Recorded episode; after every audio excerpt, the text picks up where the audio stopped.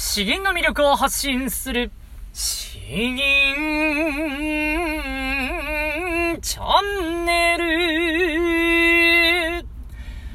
おはようございます。こんばんは。詩吟チャンネルのヘイヘイです。このチャンネルは詩吟歴20年以上の私ヘイヘイによる詩吟というとてもマイナーな日本の伝統芸能の魅力や吟じ方について分かりやすくざっくばらにお話ししていくチャンネルです。えー、皆さんいかがお過ごしでしょうか？えー、誕生日を過ぎて1日経った日になるんですけれども、えー、昨日はですね、まあ本当にドタバタしていて、えあと僕も最近欲しいものが良くなくて、えよく見当たらなくてですね、えまああの、えっ、ー、と、結局は美味しいお弁当をですね、えー、一緒に食べようということで、えー、そう、えー、そんな感じでのんびり過ごしていきました。あとはまあ、普段よりも多分倍ぐらい高いショートケーキを買ったりとかですね。で、あと地味に嬉しかったとかですね、えー、あのー、まあ、奥さんが娘に、えー、音の音楽のなる絵本を渡して、で、その音楽で、まあ、いろんな曲あるんですよ。えー、トトロのやつとかですね、なんかクリスマスの曲とかいっぱいあるんですけれども、それであのー、これこれって言って押させて、えーハッピーバースデーの音楽をですね、流させると。で、そうしたら、あの、娘がですね、それを何回も何回もして、そういう音楽流れるたびにですね、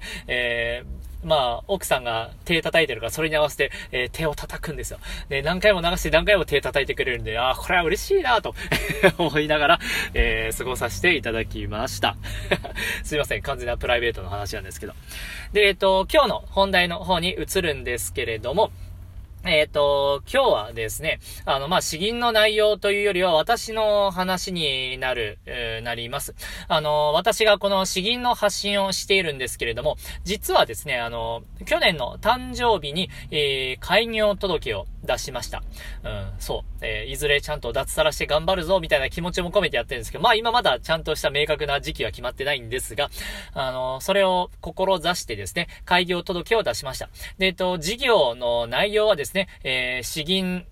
詩吟指導とか、あ詩吟教育みたいな内容に、えー、しておりまして、で、屋号ですね。まあ、あの、看板の名前みたいなもんなんですけれども、それを銀猫っていう風に、えー、してます。このあの、キャラクターですね。詩吟をやっている猫のイラストみたいな感じなんですけれども、えー、この銀猫ですね。えだからまあ、私の詩吟事業というものは銀猫という風な名前を持っていて、この銀猫の事業の中で、えー、YouTube 配信を行っているという位置づけになります。YouTube 詩吟教室もまあその中に入るということですね。えー、で、え、今回はこの詩吟事業である銀猫の、えー、この事業目的ですね。いわゆる定款って呼ばれるやつです。僕、款っていう字書けないんですけども、定款。えー、これを、まあ、あのー、どういう目的で、えー、まあ、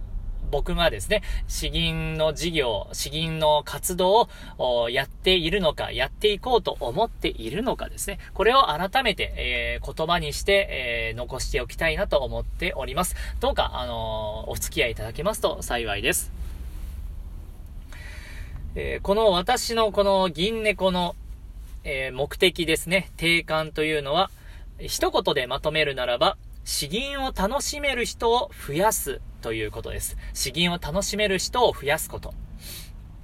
えー、で、これに付随してですね、えこれを実現していくために、えさらに5つ、もう少し、え具体的な形で、え言っていきます。まず1つ目はですね、え詩吟を気軽に学べる環境を提供するということ。そして2つ目は、詩吟の悩みを気軽に相談できる場所を提供する。えー、そして3つ目は、詩吟の面白さに触れられる機会を提供する。で、4つ目は、詩吟に興味関心を持つ人を増やす。で、5つ目ですね。5つ目は、詩吟実力者が詩吟で稼げる選択肢を提供するということで、えー、この5つが、まあ、あの、あるなと。昨日の夜、結構夜更かししながら必死に考えたんですけれども、うん、やっぱり、このあたりがですね、一番しっくりくるなと思っております。で、実際にまあ自分の、私のこれまでの活動を見ていただいている人は、なんとなく、うん、ああ、そうだなっていうふうに分かってくれるかもしれないんですけれども、一つ一つですね、今日は、うん、あのー、ちょっと説明していきたいと思いますね。えー、まずあの、一つ目、詩吟を気軽に学べる環境を提供するという話です。うん、やはりですね、詩吟を学ぶっていうと、詩吟はあの、銀ずることは結構簡単にできるんですよ。それこそ体一つあればですね、えー、もう手元に楽器すらなかったとしても、うん、詩吟というものを演ずることはできるんですけれども、いざですね、これを詩吟を学ぼうってなると、急激にハードルが高くなります。えー、詩吟教室の文句を叩かないといけないんですね。えー、で、そこで自分、まあ、の流派すらよくわからないのに、とりあえず行くと。近くの詩吟教室に行くと。で、その先生の実力とかですね、その先生の思想、えー、というものもよくわからないままに、えー、学んでいく必要があります。で、この学び方が正しいのかどうか、他の教室はどうなのか、他の流派はどうなのか、あというものがですね、一切わからないまま、あやら、やらないといけないんですね。で、かつ、やっぱり、詩吟の先生というのは高齢の方が多いので、えー自分なんぞが人生経験の浅い自分なんぞがこの先生の教え方に、えー、文句を言ってしまってはいけないよなとかですね、そういう気持ちも湧いて出てくるんですけれども、うーん、いかんせん、まあそこからでしか学ぶ手段がないんですね。詩吟の本というのもすごく少なくて、えー、なかなかに、うん、詩吟を基本のところから、あまあ、主軸となるようなものが何なのかを学ぶというのが難しいなというところが実情だと理解しています。えー、なので、えー、このまあ YouTube の配信はまあまさにそれですね。詩吟を気軽に学べる環境を提供するということで、うん、行っております。で、二つ目ですね。詩吟の悩みを気軽に相談できる場所を提供する。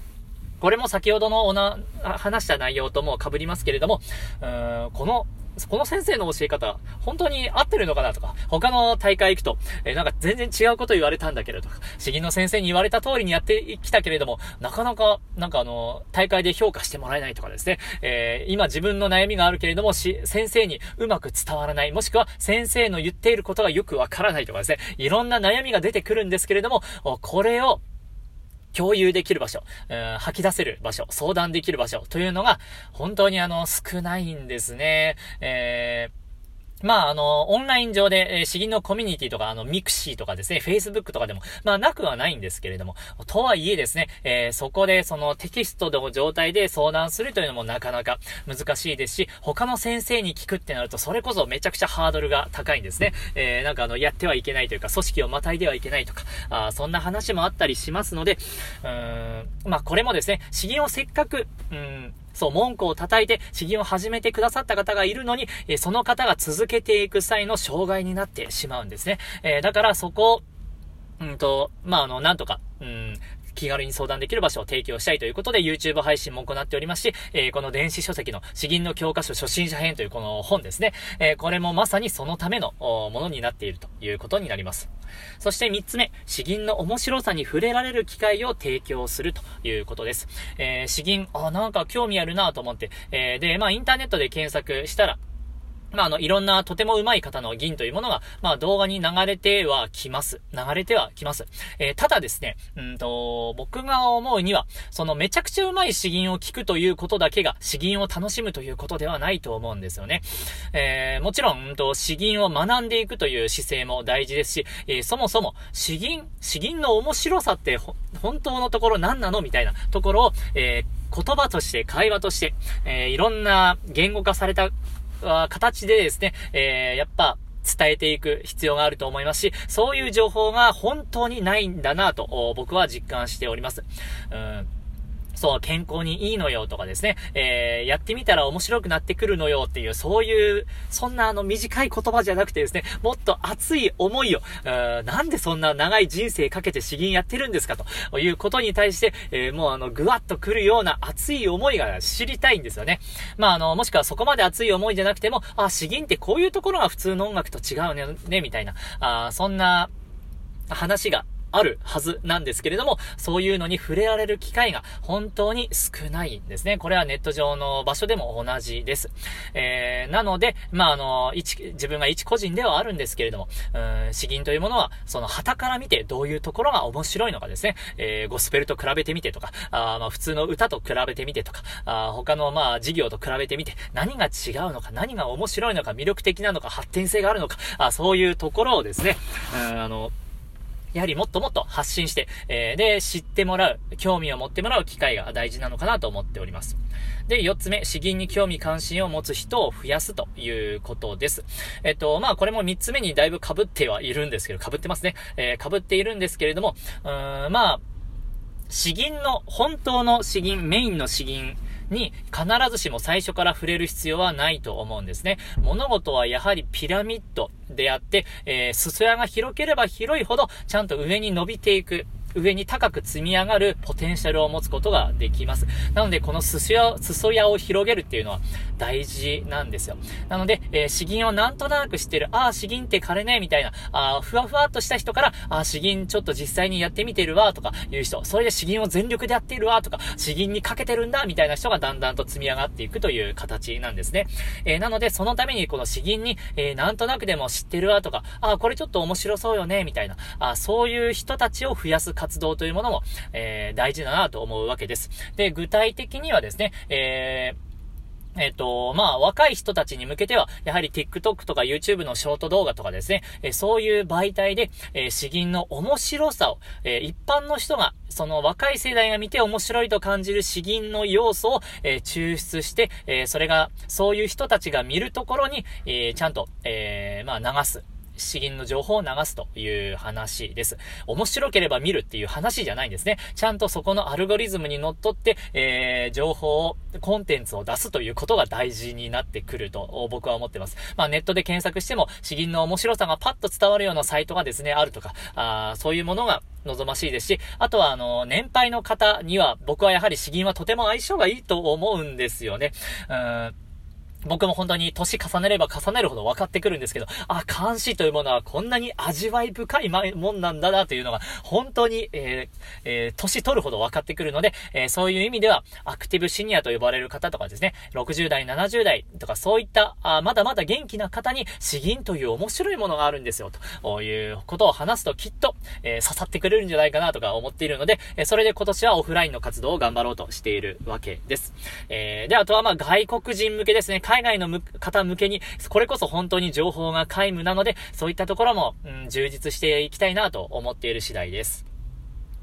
そして、えー、最後ですね。えー、詩吟実力者が詩吟で稼げる選択肢を提供する。これあのー、えー、視野が、あ、視点がまた違ってくるんですけれども、これまではあの、詩吟をこれからやろうとする人がなんですけど、これはもう今すでに詩吟を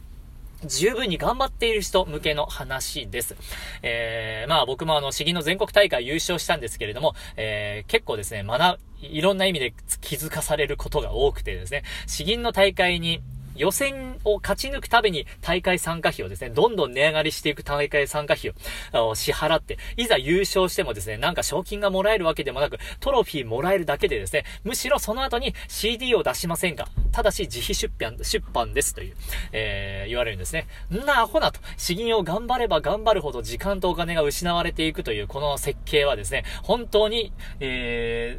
ー、もう、いかん、どうかしないといけないですね。えー、これは本当にあかんと思っています。頑張れば頑張るほど、うーん、そう。失っていく。負担が増えていく。というものはですね、これ頑張る目的なくなっていくんですよ。頑張るモチベーションがせっかく高い人が頑張っているのに、それを削ぎ落とすような仕組みになっているんですね。えー、これは、それはもうあのー頑張る人いなくなるなと、強く、強く強く感じるところです。で、やはりあの、身の回りにですね、頑張っている人いるんですけれども、それこそですね、うんと、いや、子育てしながらとか本当に無理だと思いますね。えー、大会に参加して毎回日曜日とかに審査員でやってとかっていうのは子供を見ながらとかっていうであれば、あ無理ですね。本当に見てくれる人とかがいない限り、できないですし、えー、本当に大会が上等なものになればなるほど、毎回着物とか着てですね、で、それも馬鹿にならないお金になるんですよ。着物を用意して、クリーニングして、整えて、えー、っていうのも大変です。着付けをしてですね、女性とかあれば、髪の毛を整えたりして、めちゃくちゃお金がかかるけれども、2分間吟じて、はい、終わり、また来年頑張ってね、みたいな、あそういう頑張った人を使い捨てるような形は僕は、えー、本当に、嫌だな、変えたいなと強く思っています。なので、えー、この詩吟を頑張っている人、詩吟を実際に実力を持っている人、僕なんかより上手い人めちゃくちゃいるんですよ。本当にめちゃくちゃいるんですよ。もう自分でもう両手でも数えられないぐらい上手い人いっぱいいるんですけれども、えー、そういう人たちがちゃんと詩吟単体でですね、えー、活躍できるような道筋があれば、あもっともっと、えこの詩吟の活躍の場が広がっていって、え実力持っている人が増えていって、えー、詩吟の情報がもっと世の中に溢れて伝わっていく形になるんじゃないかなと思う次第です。なので、まあ、この YouTube、のメンバーシップとか広告料とかでも、僕はあのーえー、マネタイズできているんですけれども、やはりここをですね、もっともっと活性化させつつ、他のいろんなまあ本を出したりとか、あそういう収益も使って、えー、資金というものはこういう風にやったらですね、えー、稼げるんですよとか、あそういう道筋を立てたいなというのも、ちゃんと目的の一つとして、え、やっております。えー、な、この話の流れにはなるんですけれども、あの、昨日連絡しました。資金のネット資金教室プレミアムプランというものも始めております。え、これはあの、月額1万円というとても高いんですけれども、え、この YouTube 資金教室とは別物でですね、えー本当に私との音声データのやり取りだけで、えー、完結する、えー、まあ、あの、だいぶ匿名性の高いものになっております。で、えっ、ー、と、普段は1週間ぐらいで僕返信しているんですけれども、まあ、あの、基本 3, 3日以内に返信するという形で、バンバンバンバンやり取りしてですね、えー、短期間的に銀のレベルを上げていくという、まあ、そういうプランになります。まあ、あの別にバンバンバンバン返さなくても僕はどっちでもいいんですけれども、えー、匿名性の高いところで資金頑張りたいという方もですね、ぜひ使っていただきたいなというプランです。で、えっ、と、まあ、まずは2月29日まで、えー、1名限定ですね。多分これを枠を増やすことは基本的にないんですけれども、えー、それまでに応募メ、メールアドレスに応募してくださった方から抽選で選んでですね、3月1日から始めるという形でいきたいと思っております。という形で、まあ、あの、いろんな、あその、まあ、活動を継続できる、えー、仕組みですね。えー、そういうものも生み出していきたいなと、いろいろ思っているわけです。ということで今日はちょっと自分の思いが、あの、だいぶ溢れる内容になっているので、なんか普段以上に早口言葉で、喋ってしまった嫌いはあるんですけれども、えー、こんな感じで私の詩吟事業、銀猫ですね、えー、これをやっていきます。あ、あとそうだ、これ言ってなかったですね。えー、なぜ猫なのか、なぜ猫なのか。まあ僕があの B 型で猫好きっていうのもまあもちろんあるんですけれども、うんと、し、猫のようにですね、えー、楽しく、自由に、のびのびと、えー、この詩吟の面白さを広めたいんですね。詩吟を楽しいと思っている人を増やしたい。えー、こういう、まあ、猫のように自由さというものもやはり大事にしたいなと思っているので、えー、銀猫という風に、えー、しております。今更ですね。本当に今更の。情報ではありますけれども、えー、こんな感じで、えー、この詩吟事業銀猫の中の YouTube、えー、詩吟チャンネル、えー、これからも引き続き頑張っていきたいと思いますので、どうかよろしくお願いいたします。まあ、あの、応援という意味も含めてでも非常にありがたいので、この YouTube のメンバーシップ、えー、詩吟、YouTube 詩吟教室の方に、えー、月額1000円で、990円で、えー、加入していただいても嬉しいですし、えー、この、電子書籍ですね、詩吟の教科書初心者編というこの電子書籍も購入して、えー、レビューを書いていただくだけでもより多くの人に目に触れれるようになりますので、えー、そういった支援もいただけるととっても嬉しいです。で、あとはプレミアムプランですね。本当にこれ加入してくれる人いるのかなっていうのを今だいぶドキドキしているんですけれども、まあ、1名限定ですから、あぜひ、まあ、1ヶ月だけ、えー、初月は7500円でありますんで、えー、1ヶ月だけ7500円で頑張ろうかなと。で、まあ2、2ヶ月目は辞めるという選択肢も全然あり、ありなので、えー、そういう形で、やってみる方でもお待ちしております。匿名性も高いのですね。えー、そういうのも、あとはまあすでに YouTube 新教室入ってる方でもっともっと頑張りたいんだという方は、あまああの普段払っている分をちょっと割引して、1000円引きにしてやるというのもまああり、ありだろうなと思っているので、ご相談いただければと思っております。よし、えー、今日も朝からペラペラと喋りましたね。えー、では、後半、吟じたいと思います。今日もですね、あのー、やっぱり、まだ年重ねたばっかりなんで、えー、ちょっとそういうのを感じる吟にしました。えー、連続で手記作ですね。手記作、感覚の文です。まず、詩文を読んでいきます。言うなかれ、今日学ばずして来日ありと。言うなかれ、今年学ばずして来年ありと。実月行きぬ、年我と伸びず。ああ、置いたり。これ、誰の過ちぞや。ではどういった内容かですね。今日学ばない、学ぶことなくして明日があるなどと言ってはいけない。今年学ぶことなくして来年があるなどと言ってはいけない。年月は去ってしまうが自分の年齢を伸ばしてはくれないのである。年を取った後、ああ、置いてしまった。これは一体誰の罪であろうかと後悔しても間に合うものではない。だから今日を惜しんで努力しないといけないのである。えー、本当に年を重ねてしみじみ感じます。えー、そう、40歳が近づいてくるという焦燥感が今来てるんですけど、これをいいエネルギーにしてですね、えー、一日を大事にして、えー、引き続き頑張りたいなと思うところです。では、えー、こちら銀次で終わりますね。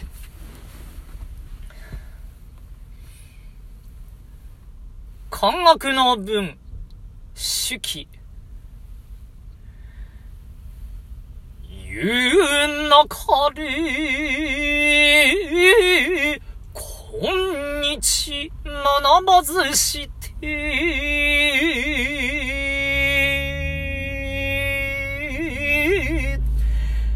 来日、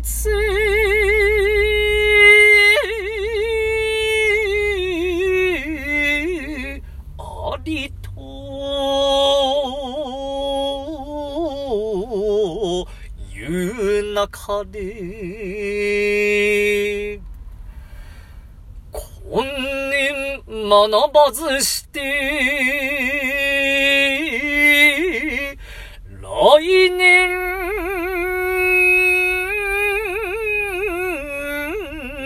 ありと、実月、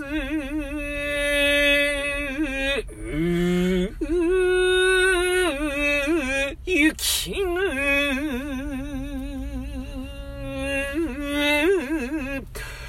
年我と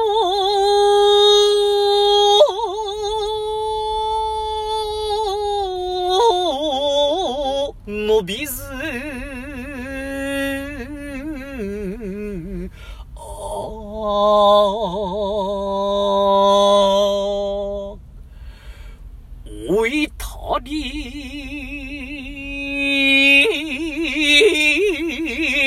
これ、誰の？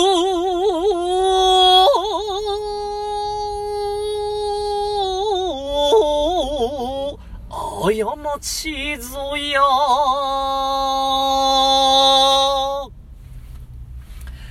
えー、いかがでしたでしょうか？えー、実月多分ここら辺失敗してますね。えー、なんか間違ってる気はするんですけれども、天空のところで、えー、この銀代わりが入るの。ああ、難しいですね。えー、どうや、どうやるんだっけな。ちょっとまだリベンジしたいとは思うんですけれども、えー、本当にですね、うん。えー、監視、詩吟というものはいいもので、えー、ここの中に入っているメッセージが、ここに書いてる以上のものがですね、なんかあの、ズーンと胸に響いてくる感じがします。えー、ああ、置いたり、これ誰の過ちぞや、と言わないようにですね、えー、今日、えー、ちゃんと学んで、えー、日々、まあ、あの、頑張っていきたいなと、積み上げていきたいなと思う次第です。ではでは、えー、こんな感じですかね。あ、そうだ。えっ、ー、と、しれっと1個宣伝していこうと思うと、えー、週末ですね、金曜か土曜ぐらいにまた新しい試みをちょろっとやる予定なので、えー、そこもあの、また楽しみに待っていてください。えー、ではでは、詩吟の魅力を発信する詩吟チャンネルどうもありがとうございました。バイバイ